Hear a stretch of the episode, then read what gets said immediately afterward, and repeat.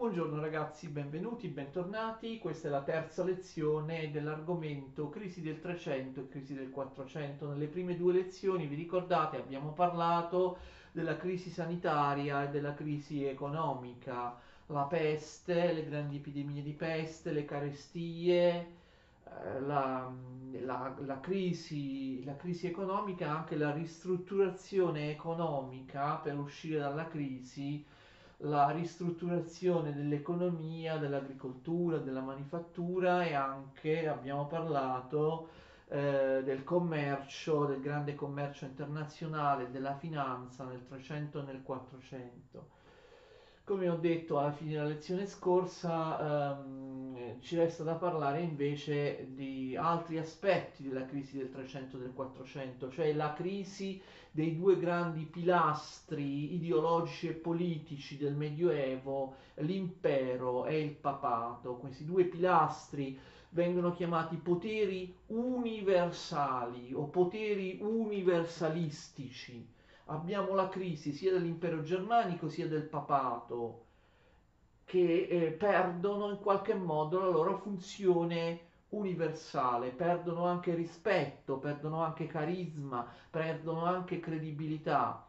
Questo declino dell'impero del papato è determinato da un motivo semplicissimo, cioè dall'emergere dei grandi stati nazionali, delle monarchie nazionali moderne, in cui ovviamente il sovrano tende a sottrarre poteri alla Chiesa e all'impero, a essere, a, a essere autonomo, l'idea che eh, gli stati, i regni fondino essi stessi una sovranità legittima, che, non, che il regno per esempio di Francia e d'Inghilterra non ricevano la loro sovranità da Dio, dalla Chiesa, dal Papa oppure dal, dall'imperatore, a differenza di quello che pensava Dante l'imperatore non riesce più a imporsi come potere universalistico da cui deriva la sovranità dei singoli principi, dei singoli, dei singoli regni, dei singoli, dei singoli ducati, dei, delle singole contee, anche in base a determinate idee filosofiche e giuridiche, determinate teorie, idee, determinate teorie giuridiche, i sovrani, eh, gli stati nazionali fondano su se stessi la loro pretesa di eh, legittimità, la loro sovranità e quindi gli stati nazionali diventano sempre più importanti, diventano sempre più organizzati con una burocrazia, con una serie di funzionari di Stato che rispondono direttamente al, al sovrano, la capacità del sovrano migliora molto anche nella riscossione delle tasse e quindi questi regni nazionali, forse il più forte, il più importante è la Francia, ma anche gli altri non sono da meno, eh, erodono potere, tolgono sovranità, tolgono, si prendono facoltà che prima erano del Papa oppure eh, dell'imperatore. Molti di questi sovrani, come vedremo, iniziano a controllare la loro chiesa, una chiesa nazionale che non risponde più al Papa, bensì al re, bensì al sovrano. Questo vale, attenzione, anche quando eh, il potere di queste entità politiche che non sono l'impero non sono, e non sono il, il papato, è, il potere di entità politiche più piccole rispetto agli stati nazionali. È chiaro che um, in Germania non esiste uno stato nazionale, ma tanti staterelli, ma eh, anche lì si creano delle dinastie molto forti in questi stati, stati regionali tedeschi che inibiscono il potere dell'imperatore germanico, così come anche ovviamente i comuni nel, nel nord Italia oppure quelle che saranno poi le signorie o gli stati regionali del nord Italia, stati piccoli ma che ovviamente hanno tutto l'interesse al fatto che eh, l'imperatore non abbia potere, l'imperatore germanico, d'accordo?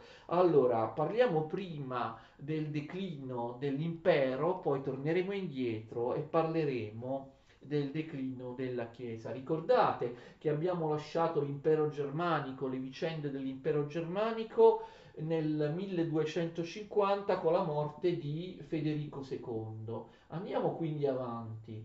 Dopo la morte di Federico II, eh, abbiamo visto che durante la vita di Federico II i vari principi tedeschi avevano affermato la loro autonomia, il povero Federico II di Sveglia non era riuscito a farsi rispettare da loro, i principi tedeschi sono diventati così potenti e così eh, presuntuosi da pensare di non aver bisogno di un imperatore. Quindi, per quanto sembri incredibile, dal 1250 al 1273 non esiste alcun imperatore in Germania, il trono del Sacro Romano Impero Germanico è vacante perché ovviamente in questo modo i principi degli statarelli germani spadroneggiano, non hanno un imperatore, ok?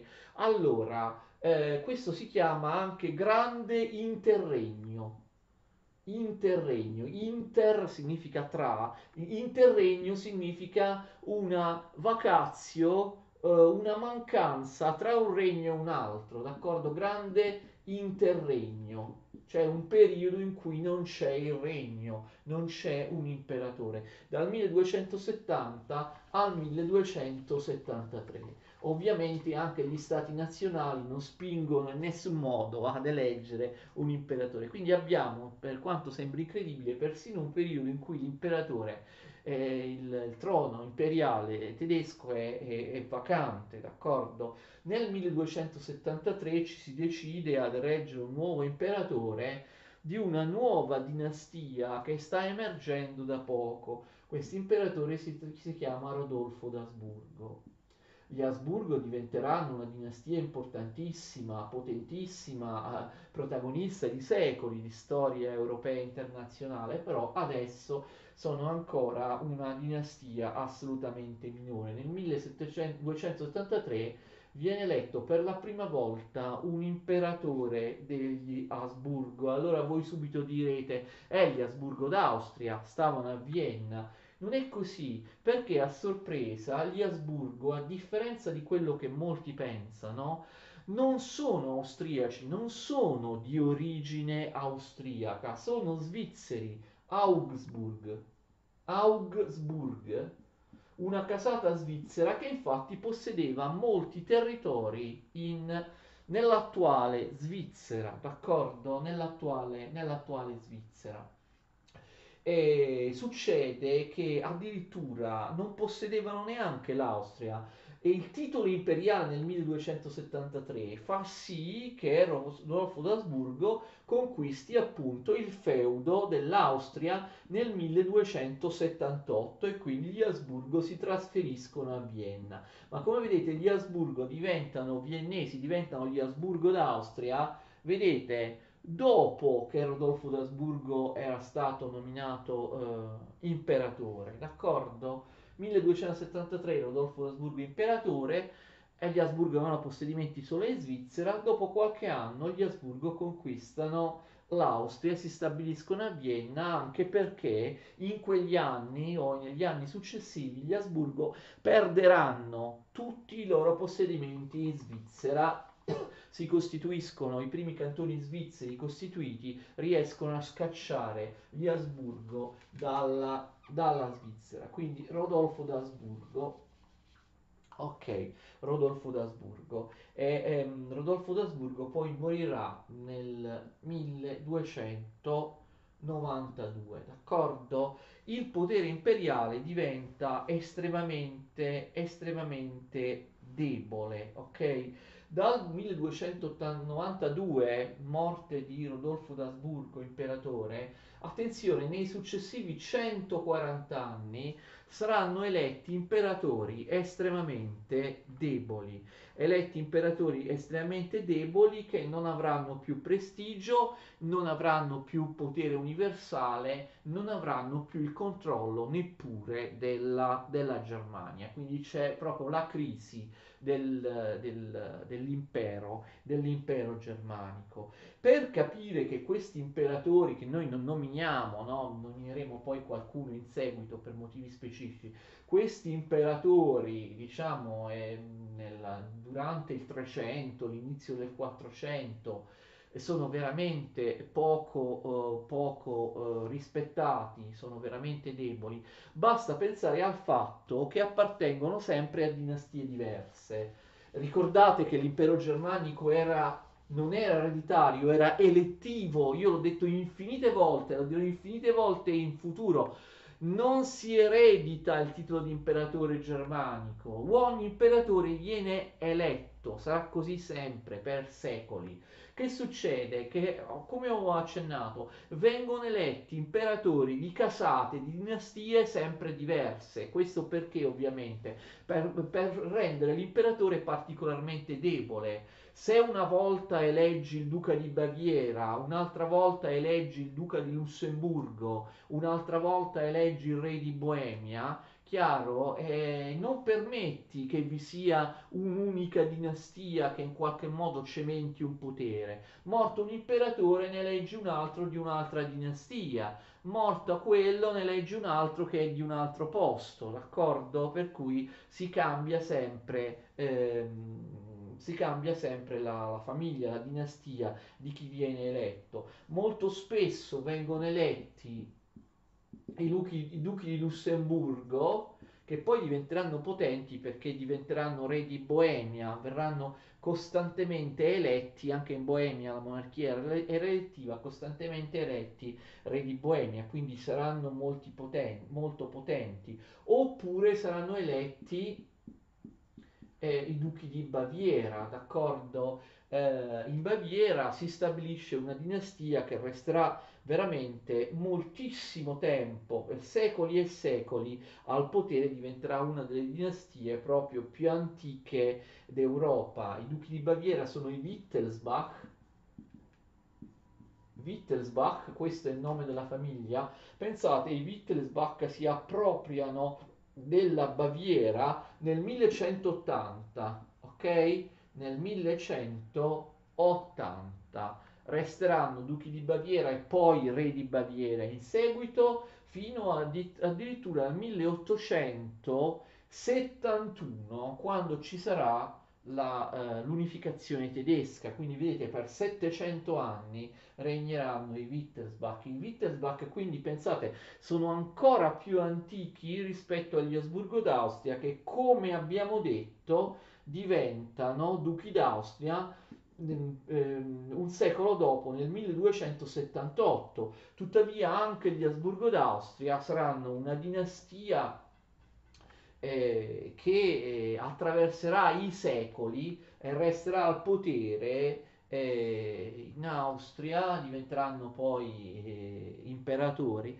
eh, fino al, al 1900 fino al 1918, cioè fino alla, alla, disfatta della prima guerra mondiale. Quindi ovviamente sia i Wittelsbach in Baviera, che vedete sono ancora più antichi nel, degli Asburgo d'Austria, sia gli Asburgo d'Austria resteranno al potere per secoli e secoli. Beh, ovviamente gli Asburgo d'Austria diventeranno ben presto molto più importanti rispetto ai, um, ai Wittelsbach. Comunque questa diciamo è la situazione dell'impero, l'impero, l'impero perde, eh, l'impero perde, eh, perde potere, d'accordo? Vediamo per esempio qualcosa che succede poco tempo dopo, all'inizio del 300. L'impero perde potere, non è più in grado assolutamente di sottomettere l'Italia. Ricordate che teoricamente esiste un regno d'Italia che dovrebbe eh, appartenere all'imperatore di Germania. L'imperatore di Germania dovrebbe in teoria essere contemporaneamente anche re d'Italia. Abbiamo già visto che personaggi come Federico I Barbarossa, Federico II di Svevia, suo nipote, già comunque avevano avuto difficoltà a controllare eh, l'Italia. Per Regno d'Italia si intendeva l'Italia centro-settentrionale, dove c'erano i comuni e ricordate che sia Federico I sia Federico II di Svevia, anche loro non erano riusciti a, a controllare i comuni dell'Italia dell'Italia settentrionale. Figuratevi se vi riescono imperatori deboli del, del 300. Eh, infatti eh, non ci riescono. Abbiamo un paio di imperatori germanici che calano in Italia illudendosi di poter eh, essere incoronati d'Italia, illudendosi di poter controllare, di poter dominare l'Italia, almeno il nord Italia. Sono spedizioni assolutamente fallimentari, possiamo dire, sono due personaggi che fanno delle gite in Italia, ma non hanno nessuna, proprio alcuna possibilità di vincere militarmente o eh, politicamente. Il primo di questi due era uno, ehm, era uno, uno eh, che si chiama Enrico VII, Enrico VII della dinastia dei Lussemburgo. Abbiamo appena detto che spesso venivano eletti come imperatori di Germania i duchi di Lussemburgo. Enrico VII di Lussemburgo era un personaggio nel quale Dante Alighieri aveva riposto molte speranze. Forse qualcuno di voi lo sa se ha studiato bene Dante, la sua biografia e la sua, la sua politica. Eh, Dante sperava che Enrico VII, scendendo in Italia, avrebbe, eh, sperava che eh, avrebbe eh, restaurato il potere universale dell'impero. Forse molti di voi conoscono l'opera di Dante Alighieri del 1310, il De Monarchia o De Monarchia, pronunciamo De Monarchia in, in latino, e in cui Dante, tutti lo sanno, quelli che insomma conoscono Dante, sosteneva che l'unico potere universale era l'impero, d'accordo? L'impero, il Sacro Romano Impero che era il seguito, diciamo, del, dell'impero romano, dell'impero romano dell'antichità che era diventato cristiano. Quindi secondo Dante non solo la Chiesa, la Chiesa cattolica, i papi non dovevano avere alcun potere temporale, ma solo il potere spirituale, perché il potere temporale per Dante appartiene solo all'imperatore ed è indivisibile, esiste un unico potere temporale, un'unica autorità politica, quella dell'impero. Quindi secondo Dante non solo il Papa non deve avere un suo Stato, uno Stato pontificio, non deve avere una sovranità politica, ma attenzione, neanche eh, le monarchie nazionali, neanche il re di Francia, neanche il re d'Inghilterra. Ok? Eh, la cosa è proprio fuori tempo, è una teoria molto conservatrice, molto anacronistica quella di Dante, perché ormai nel 1310, quando Dante scrive, eh, le monarchie nazionali moderne si stavano affermando, in particolare la monarchia della Francia, che come vedremo in seguito avrà un sovrano che umilierà e dominerà il Papa, lo sconfiggerà la cosa incredibile è che Dante non solo non garantisce, non, non, non stabilisce, eh, non, non, accetta che, alcun, che alcuna monarchia, che alcun sovrano abbia potere, d'accordo? Per lui il potere è tutto dell'imperatore. Dante incredibilmente non nomina neanche il re di Francia oppure il re d'Inghilterra, Co- cioè lui scrive quest'opera come se le monarchie nazionali, in particolare la Francia che era particolarmente forte e l'aveva dimostrato, neanche esistessero, a lui non interessano, d'accordo? È come se la Francia, l'Inghilterra, la Castiglia per lui neanche esistessero, a lui interessa solo il Papa e l'imperatore, potere spirituale e potere temporale. Una cosa assolutamente non realistica, la visione di Dante come non realistico è il eh, eh, sono, il, il, suo, il, suo, credito, il credito che lui attribuisce a Enrico VII. Enrico VII di Lussemburgo arriva in Italia nel 1310, ehm, ma insomma appunto è una spedizione ehm, completamente inutile. Enrico VII si fa incoronare imperatore a Roma in una cerimonia che non ha nessun significato, anche perché non viene incoronato dal Papa. E anche perché il Papa, lo vedremo in seguito, non si trova più a Roma, si trova ad Avignone, si è trasferito a ehm, d'Avignone. Enrico VII viene coinvolto nelle guerre tra i comuni, tra, tra i Guelfi e i Ghibellini, ah, non ottiene assolutamente niente, d'accordo, non ottiene, non ottiene ehm, assolutamente niente e dopo, dopo, un po' di tempo muore di malaria, muore di malaria vicino, vicino Siena. Questa è l'ingloriosa spedizione di Enrico VII di Lussemburgo, d'accordo? Ehm, pochi anni dopo ci prova anche Ludovico il Bavaro. Abbiamo visto Ludovico di Baviera, Wittelsbach, d'accordo? Tradizionalmente in Italia viene, chiama, viene chiamato Ludovico il Bavaro. Pochi anni dopo eh, Enrico VII, Ludovico il Bavaro, cioè pochi anni dopo, insomma, diciamo stiamo nel 1328, anche Ludovico il Bavaro, imperatore germanico, invade, eh, invade l'Italia. Eh, lui è un papa, Ludovico il Bavaro, anti-avignonese, no? accusa, accusa di indegnità eh, i papi avignonesi di corruzione i papi avignonesi, vuole Ludovico il Bavaro in qualche modo riformare no, la Chiesa, in qualche modo purificare, purificare la Chiesa. Infatti Ludovico il Bavaro viene scomunicato da un papa avignonese che citeremo dopo, cioè Giovanni, Giovanni XXII. Ok? Viene scomunicato, ma lui non si arrende eh, scende a Roma, d'accordo, scende a Roma, pre- il Papa è ad Avignone, però prende le insegne imperiali da Sciarra Colonna, nemico dei papi avignonesi. Sciarra Colonna è lo stesso che diversi anni prima aveva schiaffeggiato simbolicamente Bonifacio VIII col famoso schiaffo di Anagni, lo vedremo in seguito parlando della Chiesa, e quindi si tratta, Sciarra Colonna, ovviamente come tutta la famiglia Colonna, di un oppositore di un certo tipo di, eh, di eh, papato, d'accordo?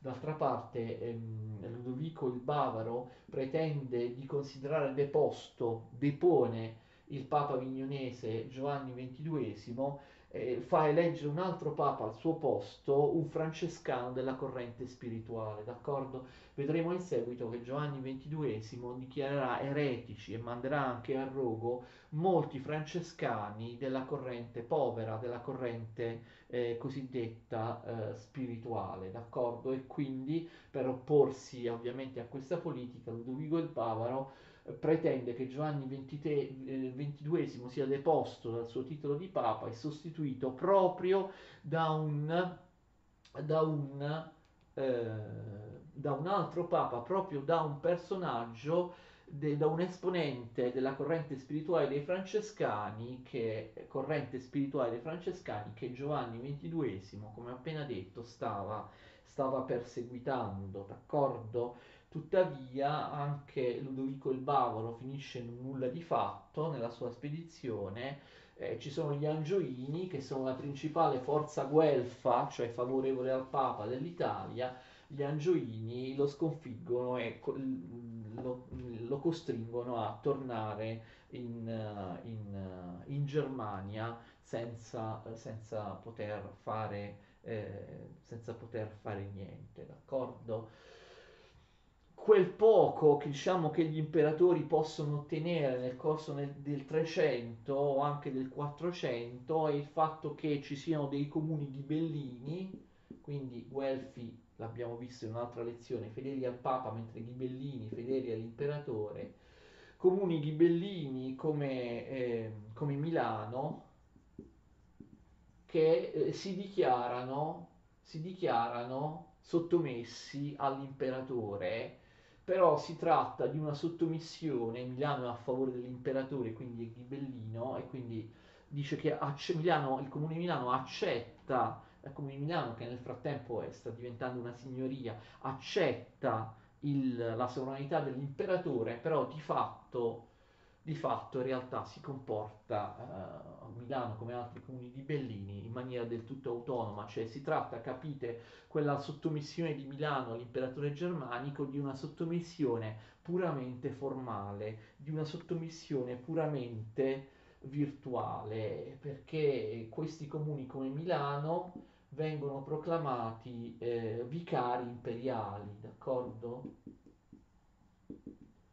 Vicario significa qualcuno che fa qualcosa al posto di un altro. Vicario imperiale.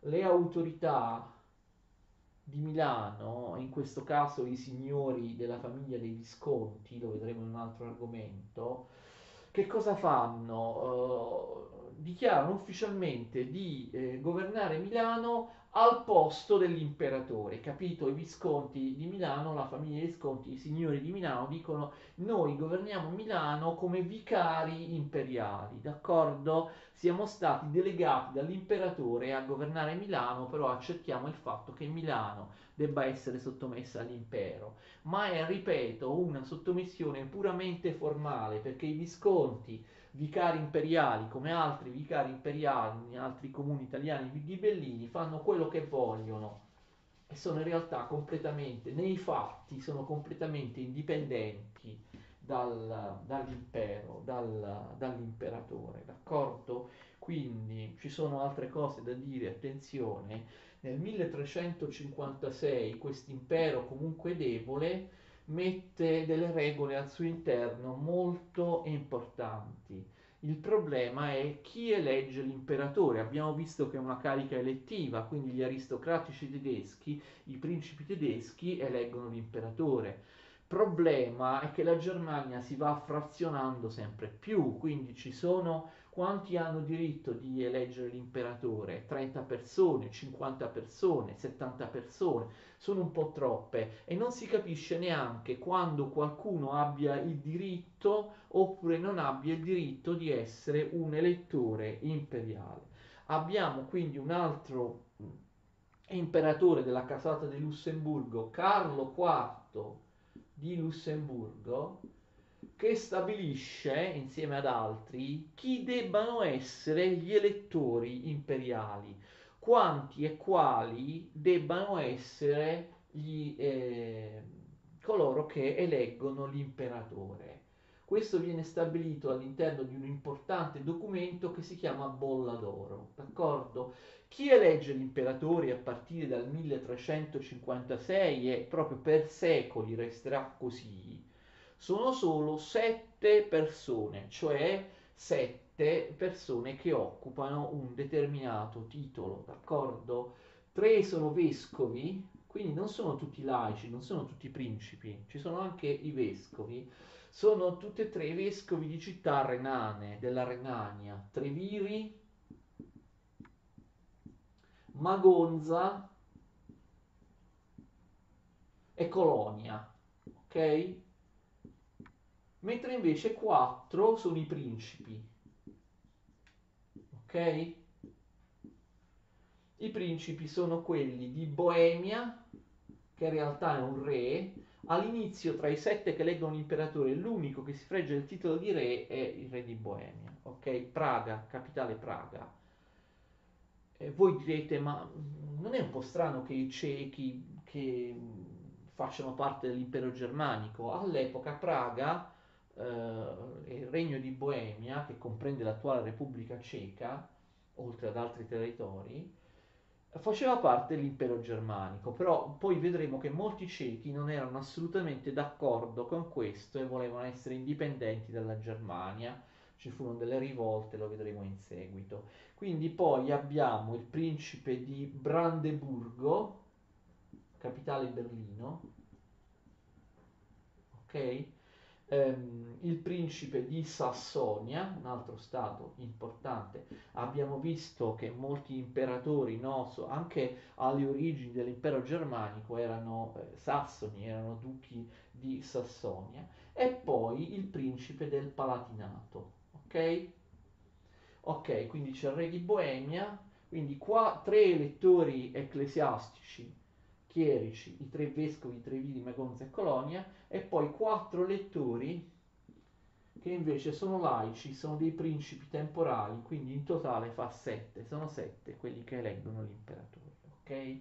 Quindi ehm, io, eh, a parte re di Boemia, questi li chiamo principi perché Brandeburgo, Sassonia e Palatinato cambiano spesso il titolo nel corso della storia, eh, alcuni, alcune, mh, alcuni di questi prima erano contee, poi diventano ducati, poi diventano regni, in, ovviamente in, in date differenti, quindi li chiamo principi perché ovviamente il duca di Brandeburgo poi diventerà un re, la stessa cosa diventa per, per il conte del Palatinato. Ehm, diventerà magari un duca e così via. Quindi lasciamo perdere proprio il titolo, ok? Quindi sono questi sette che leggono l'imperatore. Per secoli saranno sempre questi sette che eleggono l'imperatore.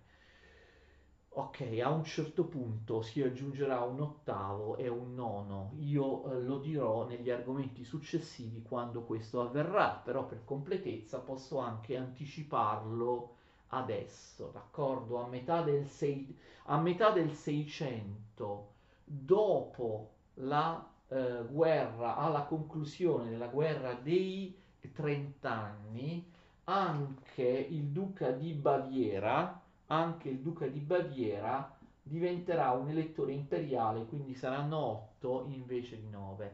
Alla fine del 600 anche il duca di Hannover diventerà un elettore imperiale e quindi saranno nove. Quindi sono sette dal 1356 fino alla metà del 600. Poi nella seconda metà del 600 eh, ve ne saranno aggiunti due. Prima l'elettore palatino e il principe del palatinato e poi, scusate ho sbagliato, prima il, territorio palatino c'è sempre stato, prima il duca di Baviera, il principe di Baviera e poi il principe di Hannover, quindi da 7 diventeranno 9.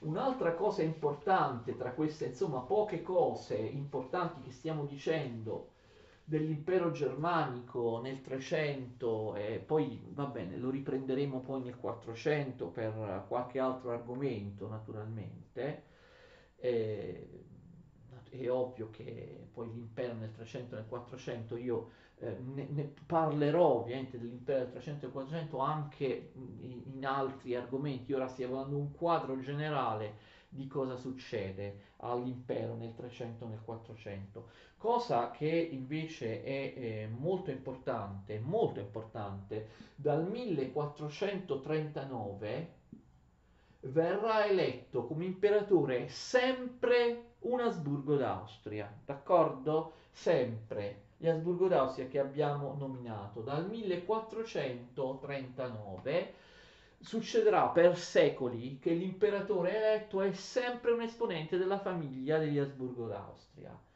Muore uno, viene eletto il figlio oppure il nipote, d'accordo?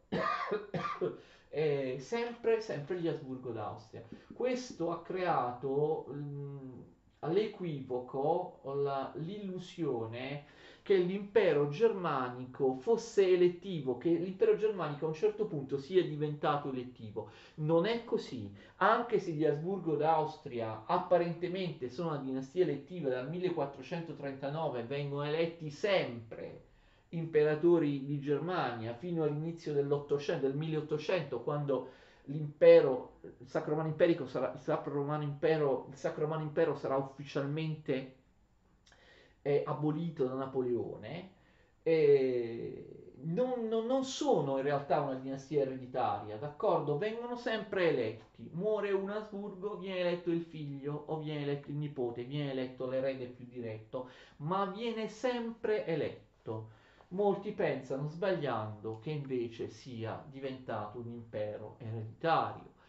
Il fatto che l'Asburgo d'Austria debba comunque essere eletto, ognuno di loro, è dimostrato dal fatto che ci saranno un paio di eccezioni, cioè ci saranno un paio di casi in cui, per motivi che vedremo ovviamente in argomenti successivi, in cui eccezionalmente invece dell'Asburgo d'Austria sarà eletto qualcun altro. Sono un paio di casi poco significativi perché poi questo qualcun altro poi viene eliminato subito, d'accordo? Si tratta proprio di eccezioni dovute a ribellioni, a guerre e, e, e, così via. Però ci sono un paio di eccezioni, quindi questa è la dimostrazione che non è scontato che morto un Asburgo un altro prenda il titolo di imperatore, vanno comunque, sono stati comunque sempre eletti. Ovviamente, lo vedremo anche in altri argomenti, questo eh, favorisce moltissimo gli Asburgo-Austria perché il titolo imperiale, anche se spesso era un titolo ormai soltanto onorifico, privo di un potere militare reale, era comunque un titolo che dava dei privilegi. Per esempio, gli, gli, imperatori avevano comunque mantenuto il privilegio di trasformare un conte in un duca, oppure di trasformare un ducato, capite, in un regno, un territorio, invece di essere un ducato, diventa un regno, questo lo decidono gli imperatori, quindi l'Asburgo d'Austria. E quindi l'Asburgo d'Austria è ovvio che approfitteranno del loro secolare titolo di imperatore per diventare una dinastia importantissima e conquistare dei territori. Quindi a partire dal 1439 è sempre un Asburgo d'Austria che viene eletto imperatore di Germania carica che invece prima del 1439 gli Asburgo d'Austria avevano avuto soltanto due volte e noi abbiamo nominato il primo, d'accordo, che è stato eletto imperatore tra, tra gli Asburgo di Vienna. Gli Asburgo d'Austria, abbiamo detto, perdono tutti i loro territori in Svizzera, però iniziano a espandersi in Austria, perché oltre all'Austria propriamente detta, il territorio di Vienna, conquistano ben presto la Stiria, d'accordo che adesso ancora fa parte dell'Austria, e poi la Carinzia, che anch'essa fa parte dell'Austria, però conquistano anche la Carniola e attenzione, la Carniola corrisponde più o meno all'attuale Slovenia, quindi non è propriamente un territorio tedesco no, dell'attuale Austria e conquistano anche il Tirolo, d'accordo? Quindi il piccolo ducato d'Austria si espande conquistando, attenzione, territori che all'epoca a differenza di oggi, alcuni di questi non facevano parte dell'Austria. Stiria, Carinzia, Carniola e Tirolo sono i primi territori che indicano l'espansione, l'espansione territoriale degli Asburgo. Successivamente gli Asburgo, e lo vedremo in altre lezioni, conquisteranno, eh, conquisteranno territori molto ma molto più importanti anche in zone d'Europa estremamente lontane estremamente lontane dall'Austria. Allora, per quanto riguarda il, ehm, il declino dell'impero nel 300 nel 400, ci fermiamo qui, vedete che insomma non, non, non, non ci sono tantissimi avvenimenti importanti, eh, importanti da, da dire, possiamo concludere dicendo un'ultima cosa che però riprenderemo ampiamente nei prossimi argomenti. Non avendo più un potere reale in Germania, cosa fanno gli Asburgo d'Austria? Gli Asburgo d'Austria tendono a conquistare, attenzione, territori che tedeschi non sono, d'accordo? Territori che loro possono dominare direttamente come territori ereditari, quindi si creerà, questa sarà una costante tutta la storia europea successiva, una distinzione, capite, tra il titolo di imperatore che ha l'Asburgo d'Austria, che è elettivo, che non gli garantisce affatto il controllo dei territori dell'impero germanico, e invece il titolo di duca d'Austria, che è ereditario, che si estende a tantissimi altri paesi che vengono conquistati, che capite, non vengono detenuti dagli Asburgo d'Austria come imperatori di Germania, ma vengono detenuti dagli Asburgo d'Austria in quanto possessi diretti, in quanto possessi dinastici, eh, ereditari. Ci sarà sempre questa dicotomia in secoli e secoli di storia per quanto riguarda gli Asburgo d'Austria. Da una parte imperatori di Germania, titolo che non conta niente perché non controllano davvero la Germania. Da un'altra parte, duchi d'Austria e re, duchi di tantissimi altri territori, che invece appartengono in maniera diretta come proprietà privata, come possesso personale alla famiglia di Asburgo e quindi sono ereditari. E su questi territori invece gli Asburgo d'Austria eh, eserciteranno e il loro potere invece reale, quello, questi territori poi diventeranno alla fine dell'Ottocento ovviamente l'impero austro-ungarico, quindi non avendo più potere in Germania, eh, gli Asburgo d'Austria tendono a rivolgersi verso est, a cercare di farsi eleggere re nelle monarchie elettive deboli dell'Europa orientale come Boemia, come Ungheria o come Polonia, d'accordo? E quindi gli Asburgo-Rassia tenderanno a conquistare la Boemia, l'Ungheria o pezzi della Polonia, ovviamente anche altri territori dei Balcani, cioè non avendo più potere in Germania avranno una direttrice di espansione di stampo balcanico-danubiano verso l'Europa, verso l'Europa orientale. Un'ultima cosa che mi viene in mente, molti di voi potrebbero chiedere, ma perché gli Asburgo d'Austria vengono continuamente eletti eh, imperatori di Germania?